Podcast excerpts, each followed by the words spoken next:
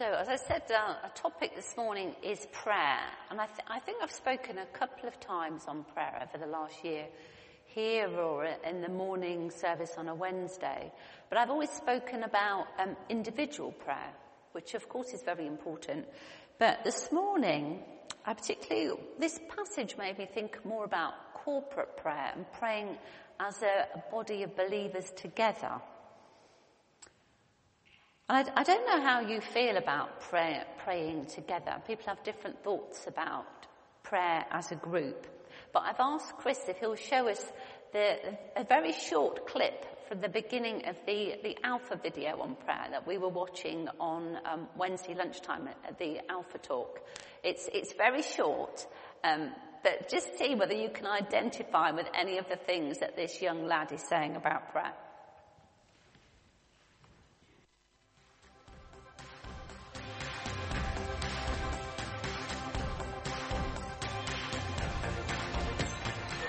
Growing up, I was a reluctant prayer, despite being surrounded by prayer. At school, we had prayers in assembly, which everyone recited off by heart.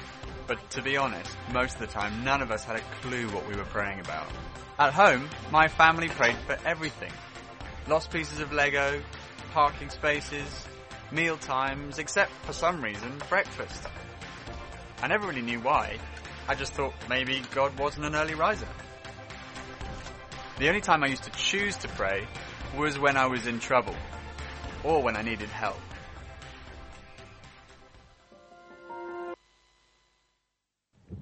Thank you. I don't know if you can identify with any of his thoughts. What is your approach to praying together as a group? Do you think prayer is a private matter? Or is it something that the prayer team do or the vicar does? Or maybe prayer for you, praying together is saying grace over a meal, over dinner or even breakfast. Or maybe it's saying the grace together when everyone goes around and tries to look in your eye or avoid your eye contact, where you say those 5 lines of the grace. If you don't know what I mean, don't worry. But that's not the sort of prayer I wanted to talk about. But the text that we had for today, I had just read before we had our staff team meeting with the wardens on Tuesday. And as you're probably aware, Jane, our curate, had leukemia several years ago. On a routine blood test, they found that she's got a few leukemia cells have recurred. So she's having treatment at the moment. And so reading this passage, it just struck me that it was now our time to be like Aaron and her, coming alongside her and praying on her behalf. And the marvellous part about that is that I know that last week it was mentioned in the church service that she was ill, so people started praying. We prayed at we prayed during our staff team meeting. We prayed at Wednesday prayers, the Wednesday communion. And I know lots of you have been praying in the week. And Jane has finished her course of injections. She's now just on some hefty tablets, but just that she calls horse pills. She's just on her horse pills, but she's not really having any major side effects. She feels a bit low and she needs to be careful because she could pick up infection, but she's not suffering major side effects, which I think is a real answer to all that prayer. And a real encouragement for us to come together and pray as a body. And likely some of you will know Gary, who was our caretaker here. Now, Gary had to retire on health grounds and now lives in Suffolk. But he has a WhatsApp group that a number of us are on that WhatsApp group, and we pray for him. We also he updates us on his news, and people pass on news. And last weekend, the news about Gary was really not great at all. Gary was in a really grim place, and I think a lot of us were not necessarily praying that Gary would be healed, but just that Gary would be comfortable, and praying for peace for him and his sister Julie. And we kept praying. And Gary has made such an amazing recovery during the week. He's really perked up. to the point that he was messaging us back. He couldn't even read his WhatsApp at the weekend. His sister was passing messages on to him. But he's even been able to leave us a voice message via WhatsApp, thanking us for prayers. But in the midst of it all, he said, "The Lord is alive," which to me was such an encouragement that he's not just existing or getting through. He's actually feeling the presence of the Lord. And I was just so encouraged by that, to just keep praying, keep lifting up these people in prayer. And what is prayer, after all, apart from lifting people or situations up to God and just bringing them before him? And whether you're someone who prays to God or to Jesus or the Holy Spirit, it's just coming into that divine presence. And we know from the New Testament that Jesus and the Holy Spirit are also interceding, praying for us on our behalf. In Hebrews it says, "Jesus lives forever. Therefore, he is able to save completely those who come to God through him, because he always lives to intercede for them." He's always interceding. So we're joining. When we come together to pray, we're joining with him. In Romans, it says, he's at the right hand of God and also interceding for us. Also in Romans, about the Spirit, it says, "The Spirit helps us in our weakness. We do not know what we ought to pray for, but the Spirit himself intercedes for us through wordless groans, and he who searches our hearts knows the mind of the Spirit, because the Spirit intercedes for God's people." Now, isn't that amazing? So when we pray, we join with Jesus, with the Holy Spirit, who are already interceding on our behalf. And we're created to be in communion with God, to be communicating with God. So we're just joining in with that. Now, I want to focus on intercession this morning, but I'm well aware that prayer is far more than intercession. It's song worship, it's confession, it's adoration, it's thanksgiving. It's all of that, because it's all about communicating. And the Psalms are an excellent example of that. They are written prayers, and some of them were written to be said individually, but a lot of those are corporate prayers. They're prayers to be said as a community. The first hearers of those would have gone up to the temple to meet with God and pray together. If you've got time, look up Psalm 44, which I think is a really good example of the community coming together and saying, "Lord, we acknowledge what you've done for us in the past. We thank you for what you've done, but we're coming to you now because we need your help." It's a corporate body coming together before God. And I think this text that we've had this morning has got some key points for us to consider when we're praying en masse together. And these are not in any particular order. But firstly, we don't need to be in the thick of it to pray. We don't need to be right in the battleground to pray. We can be over here on WhatsApp while Gary's over in Suffolk praying away these days. We just need to be praying. Because Moses was not actually on the battleground. To put this in context, the Israelites are camped out in a valley. The Amalekites, who were a nomadic tribe, had come into that valley and they wanted that valley. So they start attacking the Israelites. And Moses puts Joshua in charge and says, "No, we're going to have to fight these Amalekites, get them out of the valley." But he, with Aaron and Hur, sort of like elderly statesman figures, they went up onto a hill above the battleground. They were not of the age to be of much use fighting, but they knew they could be take part in that spiritual battle. So you've got the physical battle going on the ground and the spiritual battle going on the hill above. So we don't have to be in the thick of it to be able to pray for situations. Because sometimes we can feel quite helpless. We hear situations that are way away and we feel we can do nothing, but we can pray and we can join with others, share with others our concerns and pray for those issues. And we don't need to be the vicar or the curate or on the prayer team to pray. We don't need a theology degree.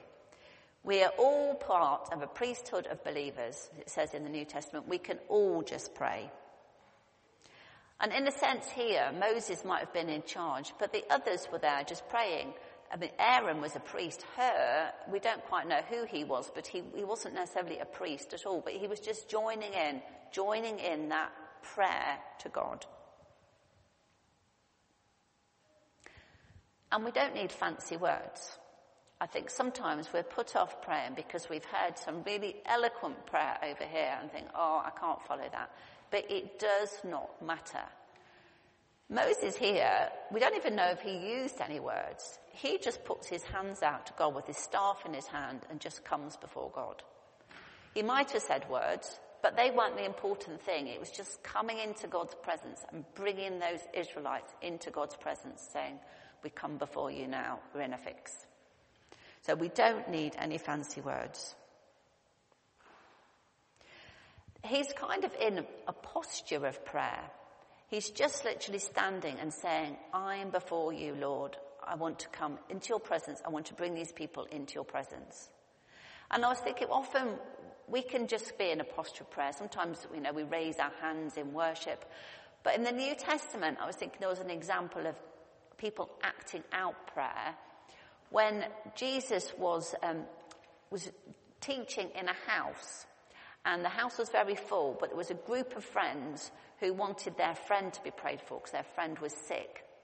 So they took their friend on a stretcher to this house, but couldn't get in the door. So they climbed up on the roof with this stretcher, they removed some tiles, and they lowered their friend on the stretcher down in front of Jesus' feet. And that, in a sense, is what we do in prayer. We're bringing people to the feet of Jesus.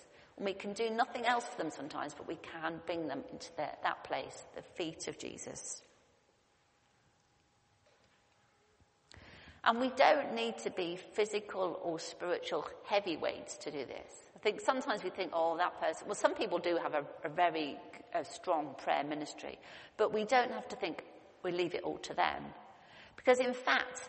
Moses was physically quite weak, and it seemed that his physical weakness affected him spiritually, because when his arms failed, so the army seemed to not do so well. His prayers obviously sagged a bit as well, and his friends had to come in and prop him up, but they were elderly as well. So there were 3 elderly gentlemen just doing their best here, but it was enough. That was all that was needed. They just needed to pray together as a body. So we just need to be willing to pray. But we also don't need, and indeed shouldn't, bring a list of things that we think God should sort out. We shouldn't be telling God what he should be doing. And we shouldn't just feel we need to bring the shopping list of, Lord, sort out this, sort out this, sort out this. We should come into God's presence with the needs that's before us and just listen and be in his presence. And we can use words. Sometimes there are specific things that we need, and I'm not saying we shouldn't pray specifically. If you need to pay your gas bill and haven't got the money, you're going to pray specifically for the money for your gas bill. Sometimes we should be specific. But maybe sometimes we're praying for someone for a particular job, and God's answer to that prayer might be to actually show them a different career path. It's not necessarily to actually give them that job, but he's still listening, and our prayers are still answered, but not the way we think they should be. They're the way God knows they should be. So we should just come to God and just bring the needs, and knowing that he knows them, and also that we have Jesus on our side. They know before we come to them. We just need to bring those needs. And when Moses came, he just simply comes to God with arms outraised and with his staff in his hand. But that staff was not a magic wand. It was just a symbol of his position amongst that community. It's his posture and coming into the presence of God, which was the important thing. And in that instance, God chose to give them victory and drove back the Amalekites. And the other thing I think is important is that this shows us that prayer and action go hand in hand, but they're not necessarily the same people that are doing them both. So we've got Joshua in that physical battle down on the ground. We've got Moses and his mates on the top in the spiritual battle, but they're both important. And each of the battles that we face will probably have a spiritual element to it. I don't suggest we go looking for spiritual issues around every corner, but when we choose to come into prayer and allow God into our situation, we are allowing that spiritual element in. So we're then allowing the Holy Spirit to guide us, protect us, and we get the reward of having the peace and the comfort of knowing that God's with us. And that peace can often be completely beyond human understanding. I remember when my father died, which is well over 10 years ago now, but it was over at Easter holiday, and he lived up in the Midlands. I was down in London. My brother was in Cornwall. It was very unexpected. The police were involved. It was very, traumatic, sad time. You don't want anyone to have to go through. But as much as it was difficult and we were grieving, I knew people were praying, and I felt so held by those prayers. It was almost like a tangible sense of people lifting me up in prayer. The peace that we experienced during that time was it was beyond human understanding. And I would just get phone calls at just the right moment. I remember there was one point, I was back in the flat on my own, having been up in the Midlands sorting stuff out. And just before I had time to start even feeling sorry for myself, the phone went, and my cousin was on the phone, who I hadn't spoken to in years. And it was I just thought, thank you, Lord, you know what I need. And it's just that, it's beyond human understanding, but that's opening ourselves up to the spiritual side of the battles we face. We then open ourselves to that reward of having God and the Holy Spirit with us. I love that verse in Philippians, which says, "And the peace of God, which transcends all understanding, will guard your hearts and your minds in Christ Jesus." That's so true. I just love it. And I think it's important that whatever we're planning, that we also back it up in prayer. So we might be giving out all our leaflets, but maybe when you're putting those leaflets through the doors, you can be praying for that street at the same time and enter into that spiritual battle, because we want our streets to know about Jesus. We want them to experience the hope of Christmas that we know. But maybe just have a little prayer as you're going up and down the street. And whatever we're doing, like with the youth away this weekend, we've been praying for them as well. It's not enough for Liv just to have sorted out all the practical side of it and the transport and the food and the different talks. She was praying and getting others praying for their protection, that they would really bond well as a group, and that they would, particularly, that they would hear from God. That spiritual preparation was just as important as that physical preparation. And there's a benefit in doing it as a group. I mean, I've already made reference to the fact that Jesus said, where two or three are gathered, I am with them. There's a strength in seeking God together, because we can encourage one another. And then we can encourage each other with the answers to the prayer as well, which is even more encouraging for the next time. As each, in this scenario, each had their role to play, we can each come together and do our part. There's strength in seeking the Lord together. So we can all be the Moses and the Hers and the Aarons, because we can all just pray and intercede for other people. And this isn't just about the examples in the Bible are not just battles in the Old Testament. In the New Testament, there's a wonderful example when Peter gets thrown in prison, and people gather in the house of Mark's mother just to pray, because they're thinking, what else can we do here? One of our leaders is in prison here because of his faith, because he's trying to tell other people. So they just got together and prayed. And what happened? Peter was miraculously released from prison. So there's power in coming together. The passage also speaks of the need to persist in prayer. I think there's a lot of symbolism here, but when Moses flagged, the army didn't do so well. And when you're praying for something over a long period, I think it's important that we're persistent and consistent in our prayer. I mean, it's great Jane is doing so well, but we need to keep praying for her. She's not through it all yet. We need to keep praying, particularly that she doesn't pick up infections, that she gets a good night's sleep. And for our carol services, we keep praying for the preparations for those until they happen. Whatever your issues are, we keep praying. And that's the hardest thing, is to keep being persistent. But again, if we're with one another, we can encourage each other to keep going. Paul says a lot about this when in his letters. He's always talking about praying continually. To the Thessalonians, he wrote, "Rejoice always, pray continually." In Ephesians, "Pray in the Spirit on all occasions, with all kinds of prayers and requests." In Philippians, to the Philippian church, "Don't be anxious about anything, but in every situation, by prayer and petition, with thanksgiving, present your request to God." And which is another reason why corporate prayer is so good, because if one person is flagging or not able to pray or is in the thick of it, then others can be praying.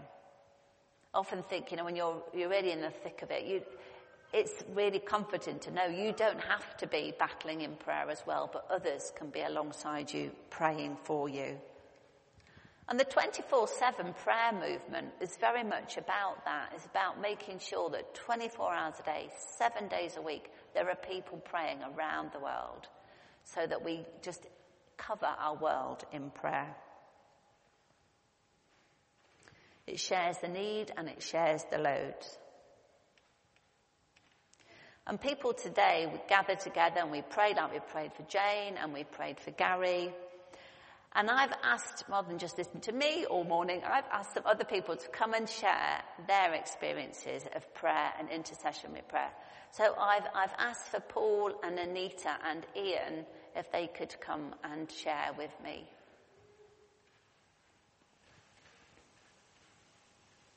I can't actually see Ian. You're here, yeah, and so is Anita.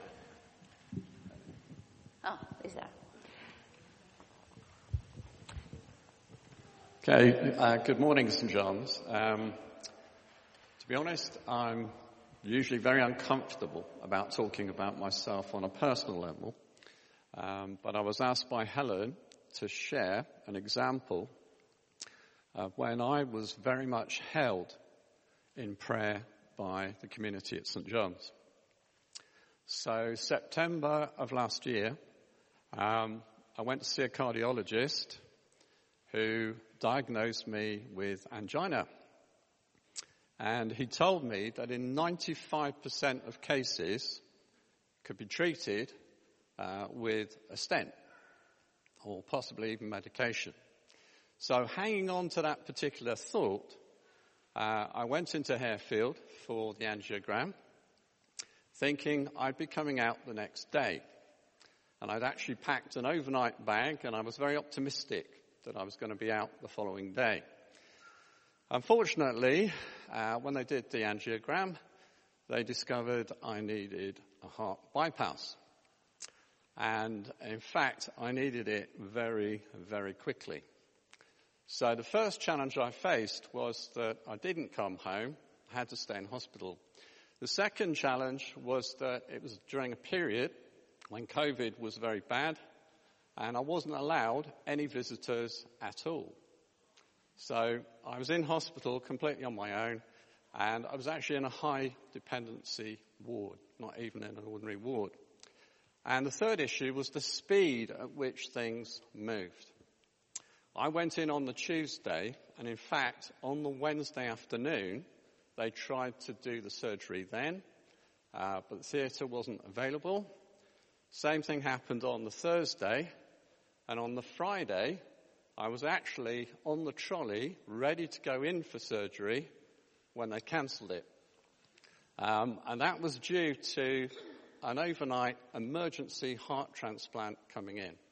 So I got bumped off the list. So you can imagine how I was feeling. What kept me going and gave me tremendous comfort was knowing that so many people were praying for me. My family, my son James is here now, they were wonderful. Their support was tremendous. And I knew they were praying for me and they were thinking of me. And I knew my friends were as well. But as time went on during the week, I became aware that lots of people at St. John's were praying for me as well. And that really held me up and really encouraged me. Later on, I subsequently discovered that people in other churches and other communities were also praying for me. Sam and Mark Mellowish were even fasting on my behalf.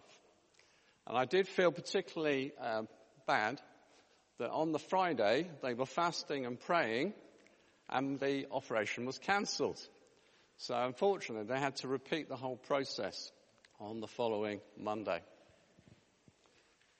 But my lesson from this particular experience was that I was definitely being held in prayer and that God was with me. I had surgery inside 2 weeks when the norm for a bypass is 6 months. I was treated by some of the best medical people in the country and my recovery was very good. So it's an opportunity, in fact, for me this morning to thank St. John's publicly for your prayers and your support. So thank you very much, and I'm handing it across to you.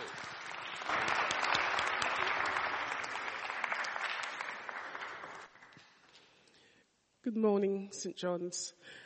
Now, when Helen contacted me and said, would I say something on actually being an intercessor, being the one who's actually doing the praying, I obviously said, God, I've had lots of instances where I've prayed for people. Which example do you want me to give?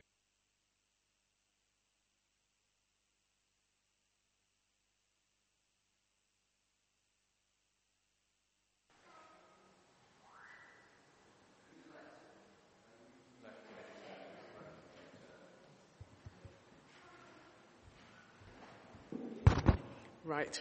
I see God's at work here. Yes. So I was like, which example do I give? Now, it's amazing how God does work, because this week I have a friend who has been having problems with her nerves and her legs, and she had to see a neurologist, and as a group we were asked to pray for her. Sometimes people ask you to pray for them, or sometimes someone has a problem and God puts it on your heart to pray for them. So I knew she was going in on Wednesday to have all her prep for surgery. The surgery is supposed to be spinal, and that can be quite scary for a lot of people, well, for anyone. And so Wednesday I was praying for her, and then on Thursday morning, before 7, I said, oh, she must be getting ready for surgery, let's pray for her. I remember my husband was going out that morning, and I prayed, ran downstairs and said to him, you better go out, otherwise you'll miss the train. And I went back upstairs, picked up my mobile phone, and I got a text message from this woman saying, I've had my surgery. And I was like, wow, what time did they have that surgery? I mean, this was God actually showing me an example of when you intercede for someone, He can give you the answers right there and then. But it doesn't always happen like that. There's sometimes when you pray for someone, you don't get the answers, but God gives the answers in His own time. And I've also learned that when someone comes to mind, you don't know what it is, but God does know. And so you just pray, and I usually say, God, meet them at their point of need. And then later they come back to you and give you this feedback. And you're like, wow, God really is there. So I have my conversations with God, as I call them, and God will guide us. When we're in a group and I know about something, I'll pray with the group. But if I'm walking down the street, Ealing Broadway, and I see someone and God brings an idea, a thought to my heart, I will say a prayer. So as Helen said, the prayer, it doesn't have to be a long prayer. But whenever I've learned that whenever God speaks to you about something or someone, whether it's someone in the church or whether it's just someone that you meet on the street, a few words, just say that prayer and God will do the rest.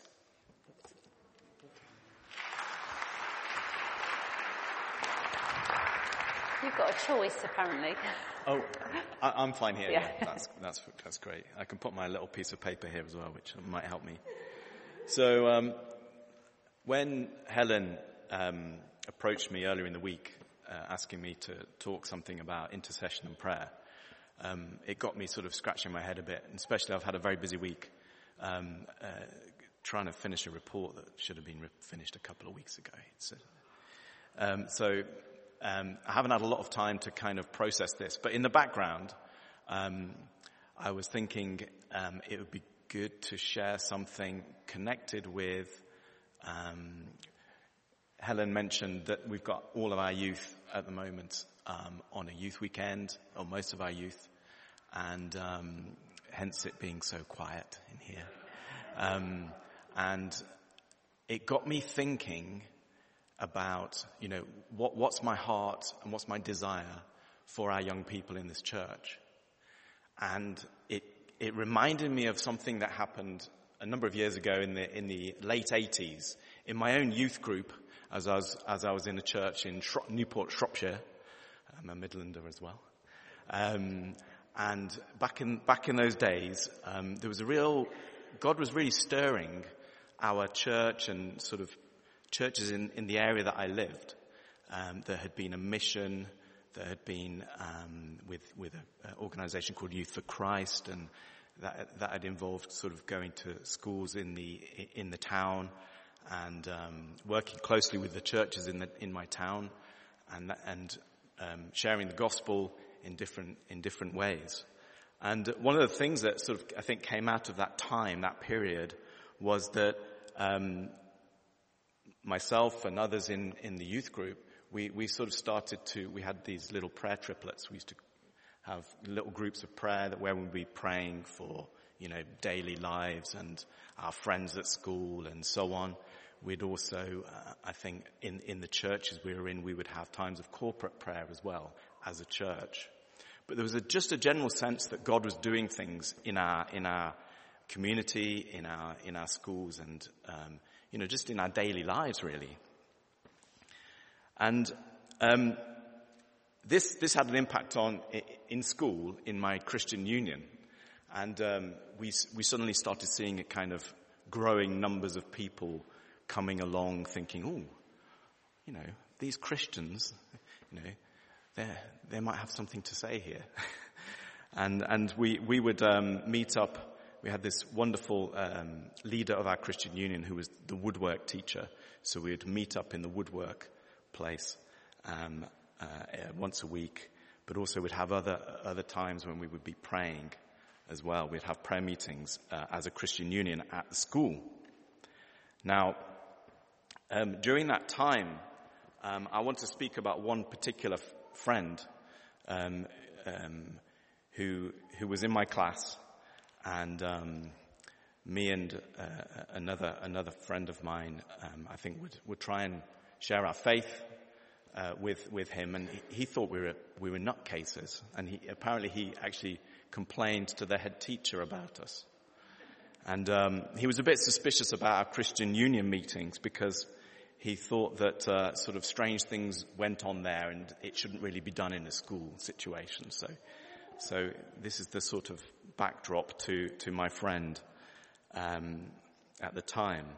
Now, you know, I think as a result of prayer from myself and others, and witness in the school, Rob, he became a Christian.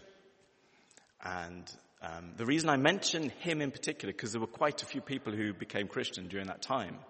The reason I mention it is that Rob went on to become a Church of England minister. I asked him to conduct the service where Magda and I got married, so he married us. He's now the he's in the Church of England diocese as a dean of mission. So he's now sort of, he's gone from someone who thought we were nutcases to someone who's a nutcase himself, which is, so, but the reason I mention this particular story is that as I've been praying, and I'm sure many of us are praying for our own children, our own youth who are in the weekend away, we want our children to find faith ourselves. We want our children to grow in their faith, but we also want them to hand on that faith to others. And I want to just think about the legacy that when God does things and answers prayers at a particular time, it's not just for then, it's for the knock-on effect down the generations. And, you know, I want us to be focused on not just, you know, our children doing okay, you know, our children even living up to things that we've seen, you know, in our own lives, but sure, I want us to believe for our children to be doing things which surpass anything that we've ever done ourselves, that are things that stretch our faith of what's possible and that challenge us in return. And that's something that only happens as we seek God and as we grasp for that in prayer, because it's not in our own capability. It's only something God can bring about. So.